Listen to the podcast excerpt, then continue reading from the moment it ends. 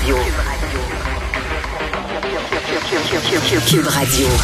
En direct à LCN. Avec Philippe Vincent ce matin, on va parler encore de la crise du logement. Philippe Vincent, on dirait qu'on voit pas le bout. Les histoires se multiplient de gens qui n'arrivent pas à se trouver un, logement en ce moment. Oui, puis... Euh, je regarde un peu la situation globalement. Là. À Montréal, il y a des mhm. gros problèmes. Notre collègue Véronique a été sur le terrain. Euh, puis ce qu'on voit, c'est que on parlait de surenchère pour ceux et celles qui voulaient s'acheter des propriétés. Mais là, on voit que cette technique-là est aussi utilisée pour ceux et celles qui veulent en louer. Hein. Des gens qui vont aller faire des visites, ok, tout va bien. Euh, finalement, avancent dans les procédures pour pouvoir signer le bail. Puis à un moment donné, on fait ah ouais, le logement qu'on vous avait, le loyer qu'on vous avait proposé, ben, va peut-être falloir l'augmenter parce que je viens d'avoir une contre-offre beaucoup plus élevée. Donc, en ce moment, on le voit vraiment, c'est les propriétaires de, de logements libres qui ont le gros bout du bâton, qui sont capables de négocier, d'augmenter les loyers parce qu'il y a une énorme pénurie de logements. À Sherbrooke aussi, hein, on a des collègues qui étaient à Sherbrooke qui ont vu le même problème pour des résidences étudiants, pour des jeunes qui ne savent pas s'ils vont pouvoir être logés pour la prochaine session. Rimouski, même, on dit, ben, allez donc sur un autre campus parce qu'on réussira pas à tout vous accueillir. Donc, il y, a un gros problème.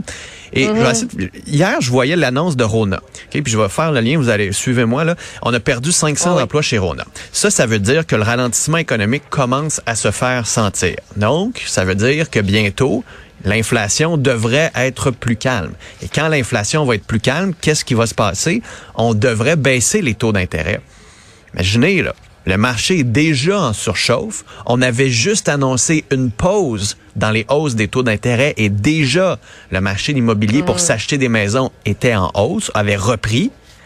Imaginez quand on va baisser les taux d'intérêt, à quel point ça va complètement être hallucinant. Parce que Rona, ce que ça nous montre aussi, c'est qu'il y a eu moins de rénovation, il y a eu moins de construction, donc il y a moins en ce moment d'offres sur le terrain, il y a moins de résidences qui ont été construites.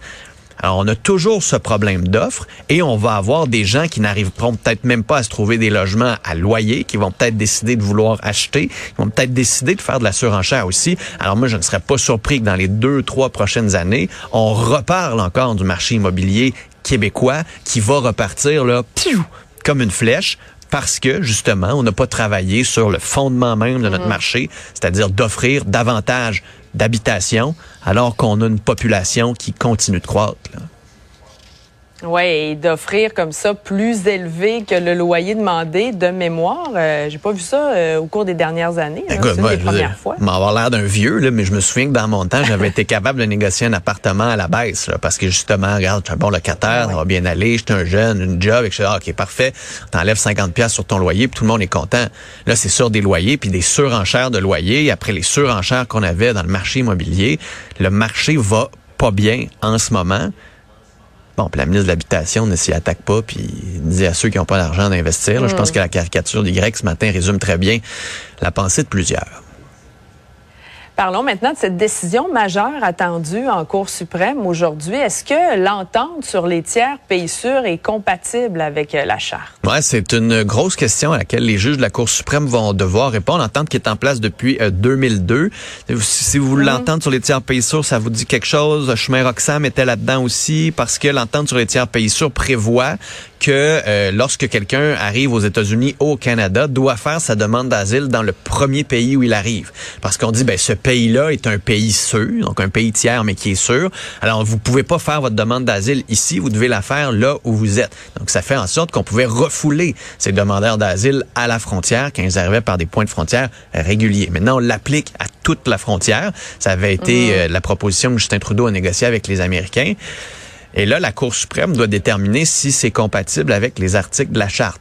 Est-ce qu'on considère, par exemple, que les États-Unis ne sont pas vraiment un pays sûr? Est-ce que le Canada a le droit de faire ça? Est-ce que ça met en, danger la vie de certaines personnes? C'est une décision qui est quand même importante. Ceci dit, il y a des avocats qui mettent un peu euh, la pédale douce, qui ajoutent un bémol à ça en disant, ben, c'est peut-être pas le meilleur mécanisme pour attaquer l'entente sur les tiers pays sûrs. Donc, la Cour suprême pourrait soit dire oui ou non, là, ce qui serait intéressant dans le débat public actuel, mais pourrait aussi dire ben c'est pas le bon mécanisme, donc utilisez-en utilisez-en un autre, et donc ça ferait en sorte que le débat ne serait pas totalement clos et qu'on repartirait dans des procédures judiciaires. Donc il y a quand même plusieurs options qui sont sur la table, mais au moins la Cour suprême devrait quand même nous donner une idée de ce qu'elle pense de cette entente-là.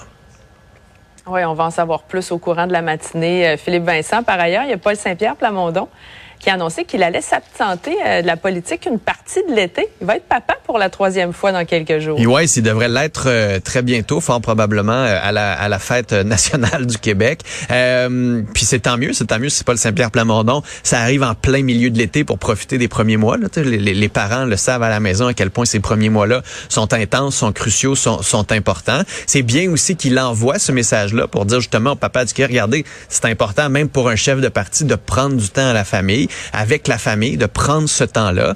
Ça souligne aussi qu'il y a quand même un, un problème avec le, les députés qui, oui, on a parlé de leur salaire récemment, mais on n'a pas parlé des congés de paternité, de ce genre de, de, de congés-là que les autres dans la mhm. population sont capables d'avoir, mais pas les députés. Donc, tant qu'à revoir leur revenu, le, tant qu'à revoir leur salaire, on aurait pu revoir cet aspect-là. Mais je pense que ça vaut la peine aujourd'hui quand même de souligner, de souhaiter à Paul Saint-Pierre Plamondon un bel été, de le passer avec lui. Donc, c'est pour ça que vous ne le verrez pas beaucoup cet été. Je pense qu'on peut comprendre pourquoi, puis c'est bien correct comme ça. Absolument. Merci beaucoup, Philippe Vincent. Salut, Audrey. Bonne fin de semaine.